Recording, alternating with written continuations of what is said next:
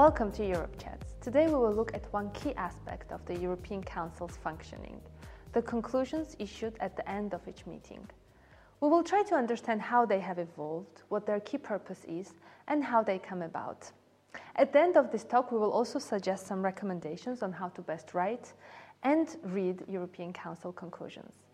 Jim Cloos is TEPSA's Secretary General and former Director General at the General Secretariat of the Council of the European Union. He was involved in the preparation of European Council conclusions for almost two decades and is therefore best placed to be our guide. Hello, Jim. Hello, Miriam. European Council conclusions elicit huge media interest. Each European summit is attended by hundreds of journalists. What key purpose do European Council conclusions serve and why are they important? Uh, Miriam, I should maybe start by saying a word about the European Council as such. Unlike the other institutions in our system, the European Council was not created by the treaties. It created itself in the 60s and 70s as the European Community, as it was called at the time, developed. The heads of state and government considered that they were the only ones who didn't have a formal role in this. The ministers were working in the council, but the heads of state government didn't meet. So they decided they wanted to get involved in this. And in 1974, uh, President Giscard convened a summit of the leaders. He asked them to meet regularly, at least three or four times a year, and they decided those meetings would be prepared. If you've done that, you have de facto created an institution. Now, for the first decades of its existence, uh, the European Council had no legal status whatsoever and could not adopt any formal uh, decisions. Those were left to the official institutions. That did not mean, however, that those meetings were not important. They were highly important. Why? Because after each meeting, the heads of state or government would adopt presidency conclusions by consensus, where they stated which direction the union should take and what should be done. And if you have such uh, powerful uh, people like the heads of state or government and the president of the commission, I should add, who express a certain number of uh, requests, then of course people will listen and there will be a lot of media interest. Now, uh, so the importance of the conclusions derives from the status of the people who compose that body, the European Council. The uh, Single European Act in 1985 86 for the first time recognized the existence of this body, of the European Council, but it was only formally introduced or confirmed as an institution of the EU with the Lisbon Treaty. Uh, the Lisbon Treaty overall, as far as the functioning is of, uh, of the uh, European Council is concerned, confirmed what had been going on on the ground. It introduced two changes. The first change was that it would no longer be the rotating presidency which chaired the European Council, but a full time president. The first one was Mr. Van Rompuy, the second one uh, was Tusk, and the third one was Charles Michel, who is now the president.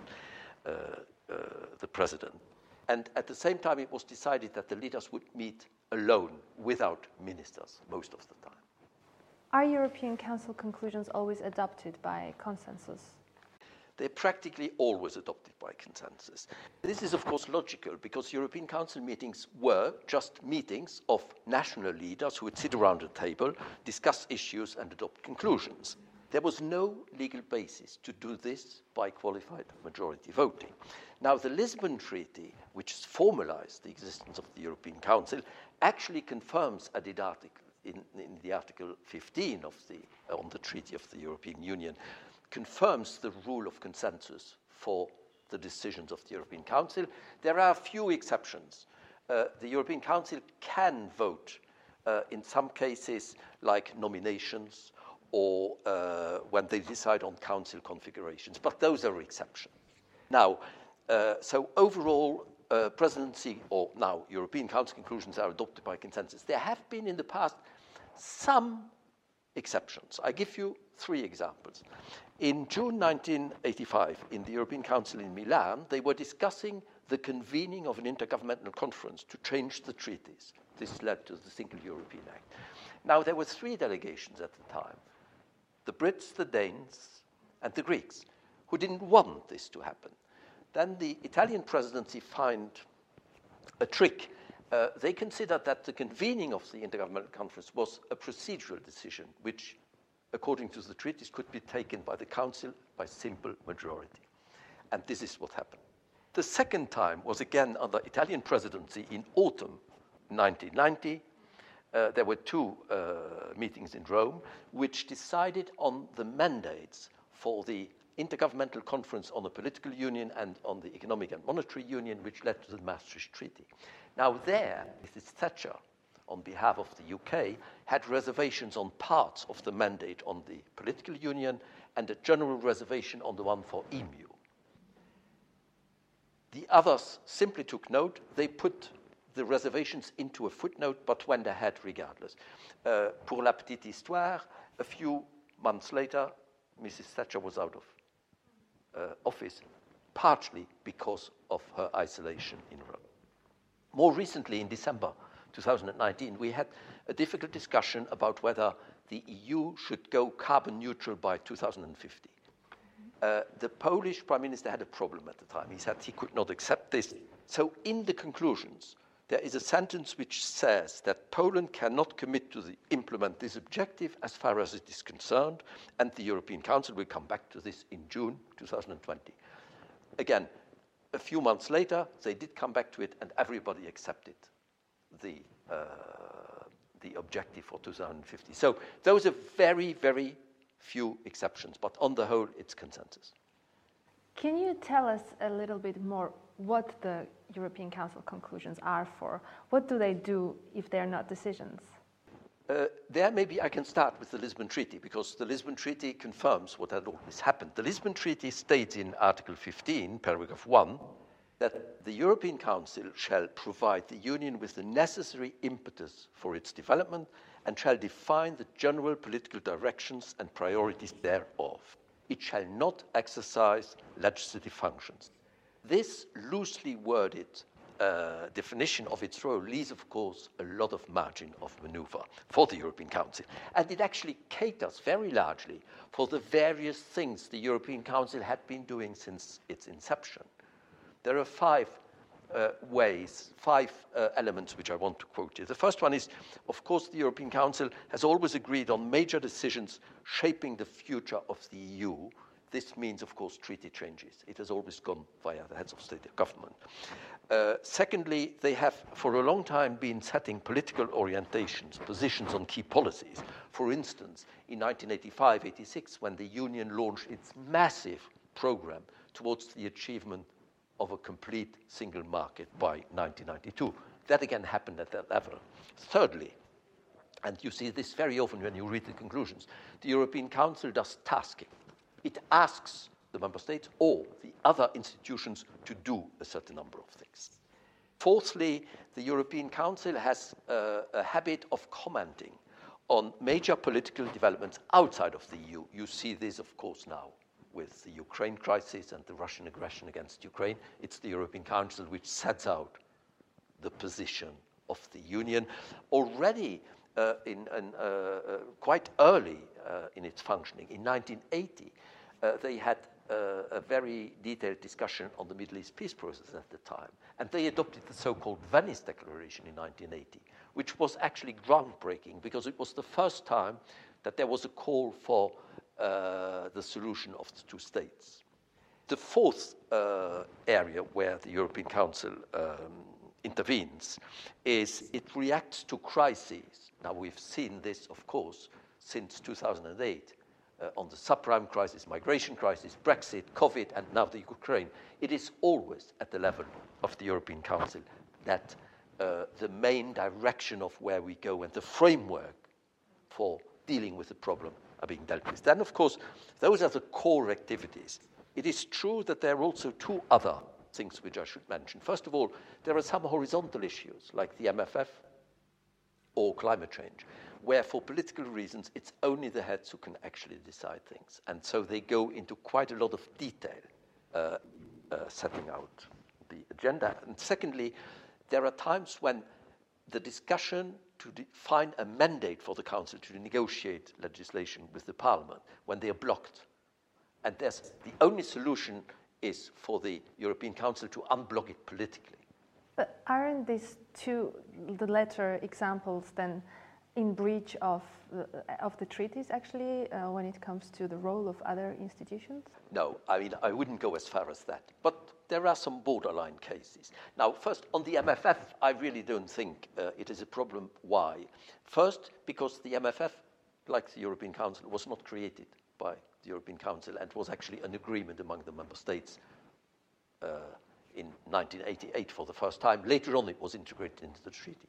But the regulation which leads to the MFF is adopted in any way, not by qualified majority, but the unanimity of the Council and has to be approved by the Parliament. So the fact that this is done at the uh, European Council level uh, is not shocking. Also, uh, let's be very honest, there would not be an MFF if it wasn't for the leaders to decide it. They are the only ones who can sort out the question. The situation is a bit more critical, and the European uh, Parliament criticizes this situation. Uh, they, have a, they are right to some extent when you talk about climate change, because there, uh, in fact, the decision making is by qualified majority and co decision with the Parliament.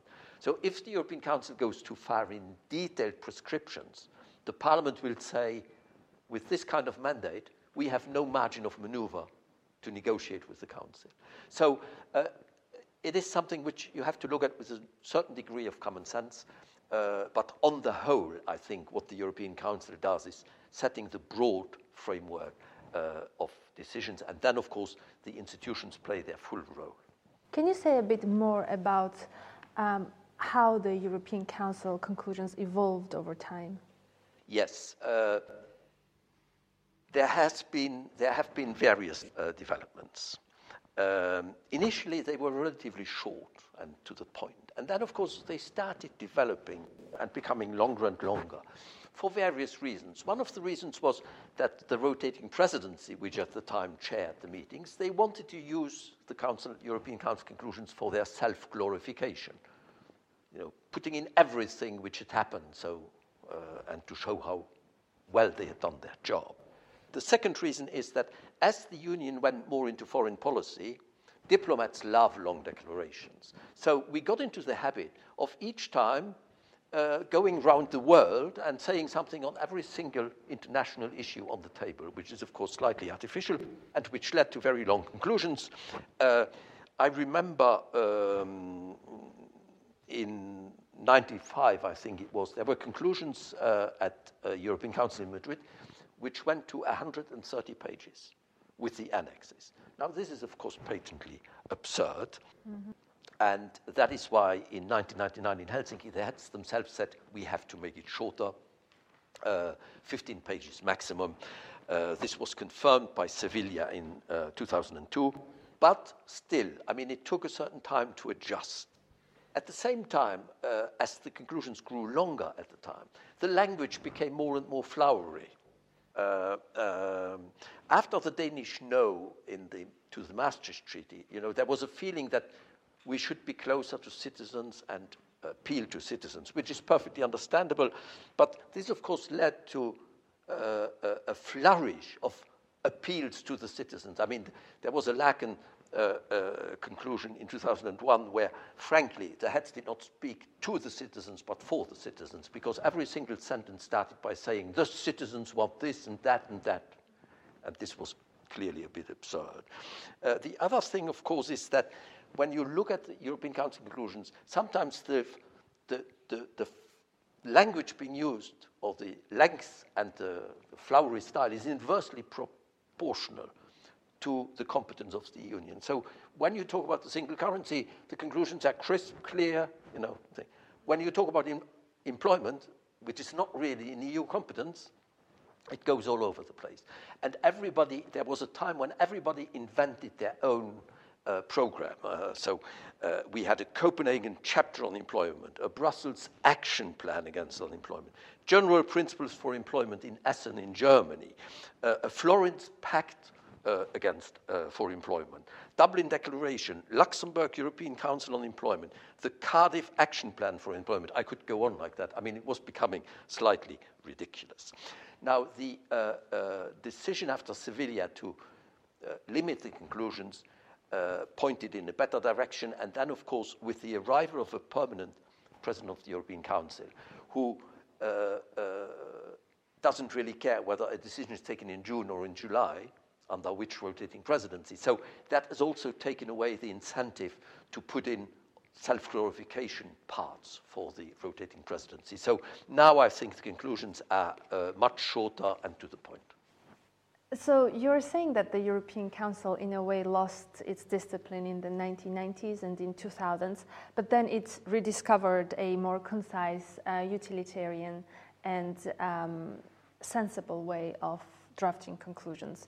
Are they understandable for general public now? They're not always easy to understand, but they are much uh, easier to understand than before, I think. They are more focused. Uh, now, let me say a few words about reading European Council conclusions. Um, because this is, of course, the outcome of political decisions, uh, discussions between leaders from 27 member countries plus the president of the commission. There are many divergent opinions. So from time to time, this is an exception, but it does happen that we consciously use bad English to paper over these agreements. Uh, and then, of course, the uh, translators would be very unhappy and say, uh, in, we don't really understand in English. We want to translate it in Swedish or Dutch or some in the following way. And I was at the time in charge of the conclusions. I said, don't do that you translate literally. There is a reason why this was being proposed, and you have to uh, accept it. Now, this should, of course, be the exception, because normally you should have a text which is clear and can easily be translated, but it does happen. Then you have the use of what I call weasel words. You know, you would say, the European Council agrees that this should be done. You put a comma and you say, as appropriate you already see that it's not an unreserved approval of something. Or you would say, uh, the uh, Commission is charged to do this, comma, in full respect of the competences of the other institutions. You know that behind the scenes there is a little uh, battle going on about uh, competences. Or we say things like uh, something's being adopted without be becoming or being a precedent. That normally is a fair sign that it will be a precedent later on, actually. we see this um, maybe we will see this with the Recovery and Resilience Fund, uh, which was adopted uh, in the framework of the COVID crisis. Uh, and then, of course, you also have some expressions which one has to decrypt. It reads oddly when you see that the European Council welcomes the intention of the Commission to make a proposal. This is wording simply because the Commission has the exclusive right of initiative for legislation and they're very jealous about it. So they don't like it when the European Council says, we want you to make a proposal. So you have this kind of formula, but it means, of course, exactly the same. Then, of course, you have small changes in one or two words, which can actually change the meaning of the European Council conclusions. So you would have a long development, and then you say that the European Council approves. Well, that's pretty clear. You have an intermediate stage where the European Council welcomes or warmly welcomes something. That means, okay, there is overall a positive attitude, but the details have to be worked out. And then, of course, sometimes a delegation would say, actually, I would prefer simply to say that we noted this. This means there is no agreement, it's simply noted. So you have to look at the European Council uh, conclusions in this way. There was an interesting incident in 1991. The Luxembourg presidency had prepared a draft treaty for the later Maastricht Treaty, and it was discussed at the European Council in Luxembourg in 1991. And so the Luxembourg presidency said, and this will be the basis for the future, future negotiations under the Dutch presidency, which will follow. Then the Dutch prime minister at the time, Mr. Lubbers, said, Oh, President, I don't want to make any difficulties, but I think we should just change one word and I'll be happy. Instead of saying this is the basis, it should be a basis. Now, that, of course, changes everything. Uh, some people around the table understood already at the time that this meant that the Dutch wanted to do a different draft treaty from the Luxembourg one. And that's what they did in September.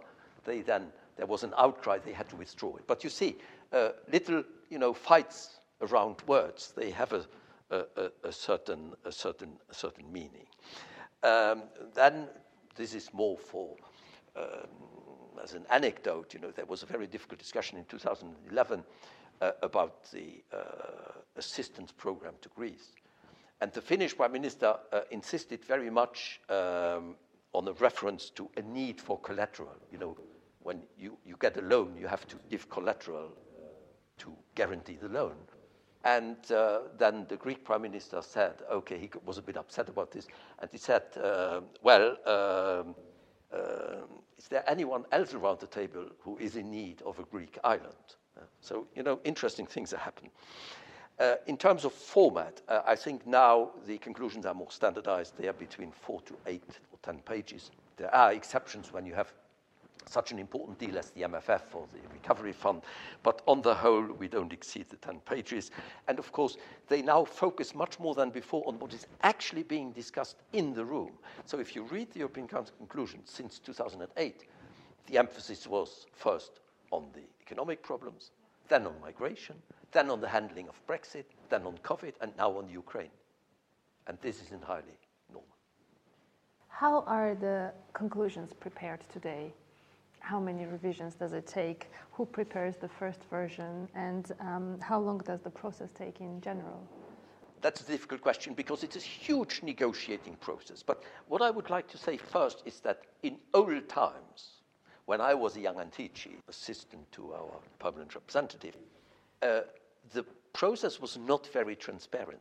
There were lots of negotiations. The presidency worked on the conclusions, talked to some delegations, talked to the commission, but the delegations actually only saw the complete set of draft conclusions on the second day of the European Council, when they would be slipped at five o'clock in the morning under the door of the Anticis, who then had to get up, copy, prepare uh, for breakfast with the Prime Minister and the delegation to discuss them. That has changed now over time, and it's now even in the treaty. So today we have a formal process, which I can briefly explain. About six weeks before the European Council, the President of the European Council issues a draft annotated agenda now, who does the draft? Well, the draft is being done by the Council of Secretariat and the Cabinet of the President of the European Council. Says those are the issues, and it's of course the President who decides. Those are the issues we want to discuss. This is what we want to achieve. But before this is being issued, it is being shared with the Commission, with the rotating presidency, and the EAS for external relations, and they have the possibility to comment. Mm-hmm. And the president, on the basis of their comments, takes his final decision and then it's issued. Now, this text goes to Coreper, the permanent representatives, and to the General Affairs Council, the Europe ministers, who discuss it in detail. And of course, uh, the Council Secretariat, the Cabinet, we listen very carefully. And then, uh, when we prepare the conclusions, we take into account what has been said. About two weeks before the European Council along the same mode, again under the authority of the President of the European Council, there are guidelines which are already more detailed. And sometimes the guidelines are already pre conclusions, again, being discussed in Coreper. And then we take note. And then the last week before the European Council, draft conclusions are issued on Monday.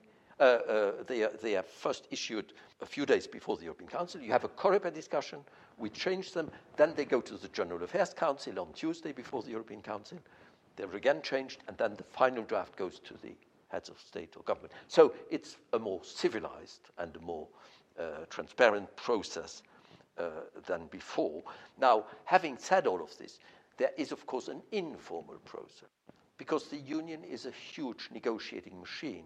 So you have many contacts between the so called Sherpas. It's the uh, European advisors of the heads of government the who talk to each other all the time, bilaterally, in small groups, in bigger groups. They talk to the Commission, they talk to the Council Secretariat, they talk to the Cabinet of the President of the European Council. So there is a constant sort of uh, ongoing process. So the outcome of the conclusions is, of course, there are many people participating in some way or other uh, to this. Uh, uh so uh, you have to follow both the official or the more formal process, but you also have to be very much aware there's, a lot of negotiation going on be behind the scenes. Maybe a final question. What would be your recommendations on how to best write and use the European Council conclusions? It's always a bit delicate for a former civil servant to give recommendations to the heads of state and government, but okay. Let me just give a few personal remarks in this respect. The first one is keep things short. Uh, every paragraph should contain either a position, a decision, or a tasking. Uh, that makes them much more reasonable and it looks more serious. Secondly, it's important, as I said before, that you focus on the points which are actually discussed in the meeting. Uh, this keeps them shorter too. The longer the conclusions are, the more confusion you have in the press conferences. If we have conclusions of 30 pages, there's not one head of state or government who's going to read them in detail. They don't have the time and they're not interested in that. What then happens is that after the European Council, you know, the advisor to the French president would say, Monsieur le Président, uh, you should, in your press conference, talk about paragraph 2 and 23. They are really important for France and the advisor to the German Chancellor will say, Chancellor, you should concentrate on paragraph 9 and paragraph 11, and so on. Then you get into a situation where the people listening to the leaders in their national press conferences say those people have not been in the same meeting. So if you focus on what is actually discussed, they will talk about the same issues. And I think over the years we've become much better at this. So uh, this is my second point.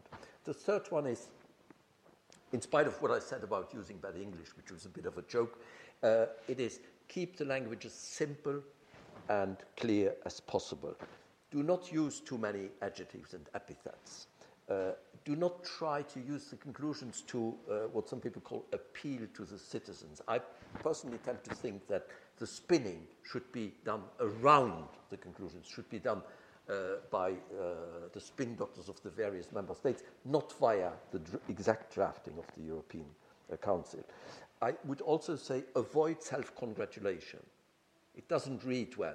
You know, if you say, we've today done something which really helps the citizens, I don't think it washes with citizens. Uh, I think it's much better that you adopt the RRF with 750 billion, because then the citizens who are not stupid will understand that you've worked for them. So this is a very very important point. Uh, uh, I would, in this respect, say that I had a method when I worked with my team on the European Council conclusions. It's what I call the negativity test. It goes as follows. When you take a sentence, try to put it in the negative and see whether it doesn't become completely absurd. I give you a simple example. The European Council cares about its citizens. Try to put that in the negative. The European Council doesn't care about its citizens. No one would write anything like that. Well, then you don't need the positive sentence either. Uh, or uh, the European Union aims at becoming the best economy in the world. You know, this was Lisbon, for instance.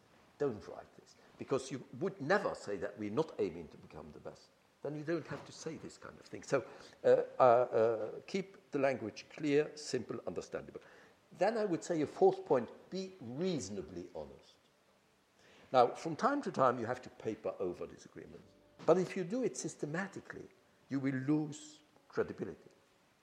So, from time to time, there's absolutely nothing wrong to say, we had a long discussion debate about such and such an issue, and we still disagree. But we can assure you that we're going to work together and find a solution later. It's perfect. People are stupid. It's perfectly understandable. And my last point is not directly linked to the conclusion, the drafting of it, or the conclusion themselves. It is about the follow up. Because, as I said before, the European Council conclusions are not formal decisions. So, if the institutions, the other institutions, do not put this into legislation, all the member states follow up on what has been agreed, nothing is going to happen. So, uh, in that respect, uh, over the last years, a lot of progress has been made. For instance, now, just to give you one example, after each European Council, the Council Secretariat after having consulted the Commission, the rotating presidency, and the EAS, would do a factual paper saying who should do what and when. And this is then discussed in Coreper so that there is a, a joint ownership of the conclusions, so that we do not promise things which are not going to happen. And again, I must say personally that over the years uh, we have done a lot of progress. Let me end with an appeal to the people who watch this, who presumably are interested in the European count in the European Union. I think I can only advise them to always, to regularly follow the European Council conclusions, to read them, and to try to understand them, because they tell you what makes the leaders tick, what makes the institutions work, where they are, and in which direction they want to go. Thank you so much for these insights, Jim. And thank you all for watching. TEPSA regularly publishes its analysis of European Council conclusions. If you're interested, please check our website on tepsa.eu. See you next time.